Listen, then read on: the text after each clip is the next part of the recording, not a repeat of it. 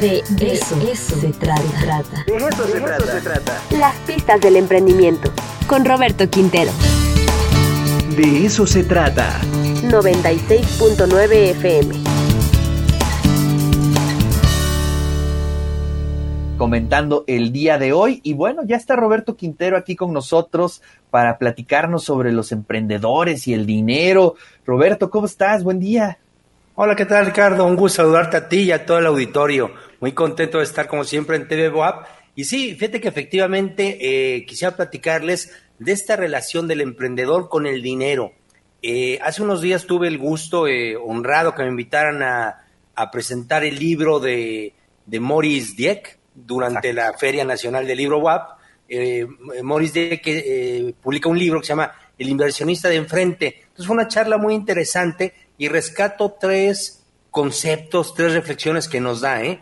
La primera, fíjate, Ricardo, tiene que ver con el apalancamiento. Llegamos a la conclusión, y en el libro, en el libro lo menciona, que al mexicano en general no nos gusta estar endeudados, ¿no? Siendo que en términos empresariales el endeudarte, el apalancarte es sano. Es más, todos deben, ¿eh? este Carlos Slim, cuando compra una empresa, no saca de su chequera, ¿eh? Seguramente es un crédito puente, etcétera. Y fíjate que platicamos que a lo mejor tiene que ver históricamente esta etapa entre independencia y revolución, donde había servidumbre de deuda, ¿no? Donde, deude, de, donde deber dinero era fatal, porque heredabas la deuda, eran unas tasas horribles. Entonces, bueno, decíamos, algo pasa en, en, en la idiosincrasia de nosotros los mexicanos que no nos gusta deber, y hay que reconocer que es importante deber en la empresa, porque te apalancas, porque tu R O I, tu retorno sobre inversión, es mucho mejor. Cuando tú haces negocios con lo que llamamos others people money, que es lo más común, ¿eh? No es sí. antiético ni nada. O sea, haces dinero, haces negocios con dinero de otros, tu rentabilidad es mucho más alta. Y repito, en todo el mundo, todos hacen dinero con, con negocios con dinero de otros, ¿no? El, claro. el siguiente punto, fíjate que él hablaba de algo que hemos mencionado en este programa mucho: compra barato y vende caro. Y ese tema de que, por supuesto con ética, pero no vendamos barato. O sea, agreguemos tanto valor, seamos tan creativos, seamos tan diferentes en lo que hacemos, que digan, oye, qué caro cobra Ricardo, pero vale la pena, ¿no? En lo que hace, en el servicio que da, en tu aplicación, en lo que sea, ¿no? Eh, la siguiente, vete que está muy bueno esto, a ver qué opinas. Él dice, no es más rico, perdón, no es rico el que más tiene, sino el que menos necesita. ¿Cómo ves? Completamente. Que suenen las fanfarrias por ese, por ese comentario, pero es, ese yo creo que es una base y un debe, Roberto. Está ah, buenísimo, ¿no? Y fíjate que es buenísimo.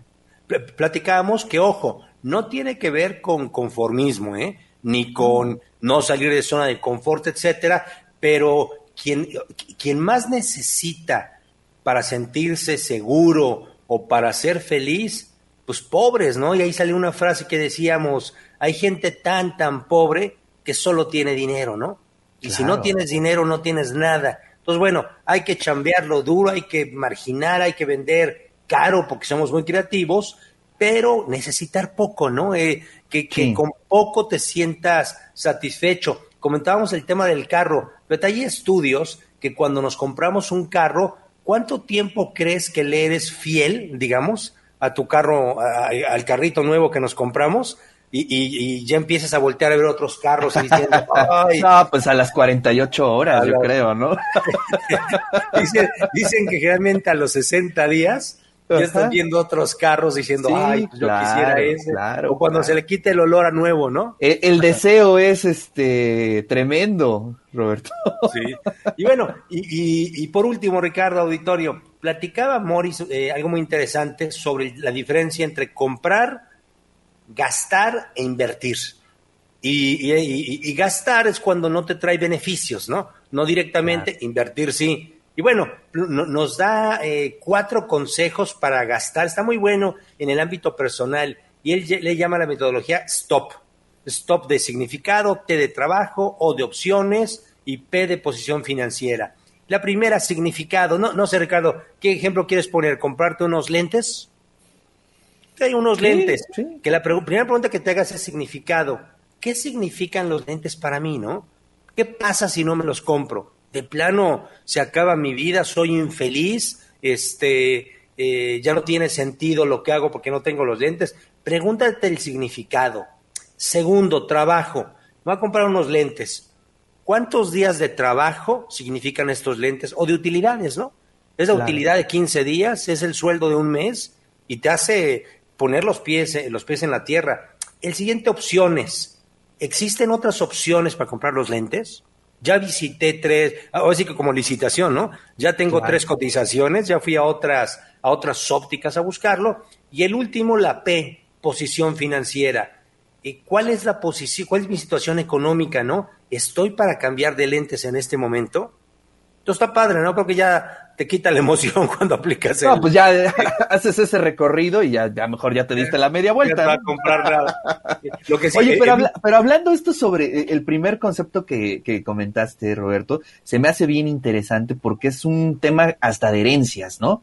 Por ejemplo, eh, eh, en México, pues obviamente en, eh, los abuelos tuvieron ciertos momentos, eh, a lo mejor en, en el periodo cardenista, pero... Eh, creo que, y eso me tocó verlo, inclusive hasta con mis papás, cuando fue la tremenda crisis del sexenio, bueno, cuando iniciaba el sexenio de Cedillo, creo que eso fue un momento muy crítico en nuestra economía, ¿no? Donde la mayoría de las personas tenían créditos de autos, estaban pagando sus casas, y creo que ahí nos vacunamos contra el endeudamiento.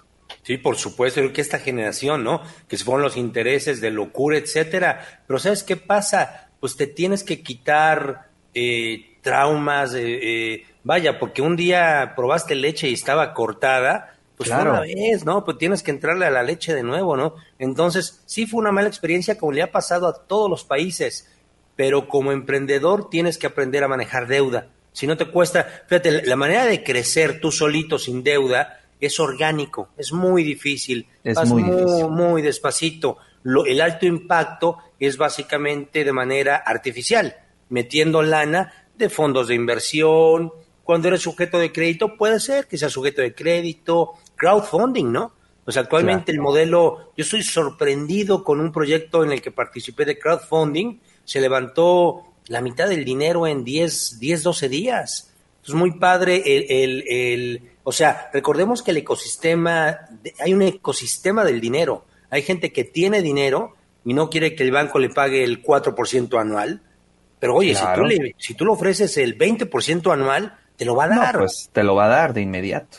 Y, y, y vaya, y como empresario, emprendedor, si, si tu negocio no da para que pagues el veinte por ciento anual, bueno, entonces no crezcas, ¿no? No, no hace claro. sentido. Pero hay todo una, un, un ecosistema del dinero que se mueve. El ejemplo que poníamos de decir, ¿por qué compro los lentes? ¿Por qué no los hago yo?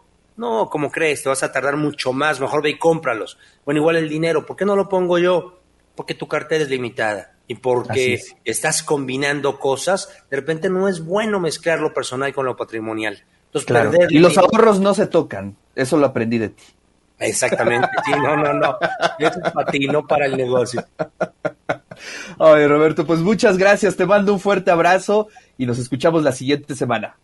Abrazo fuerte.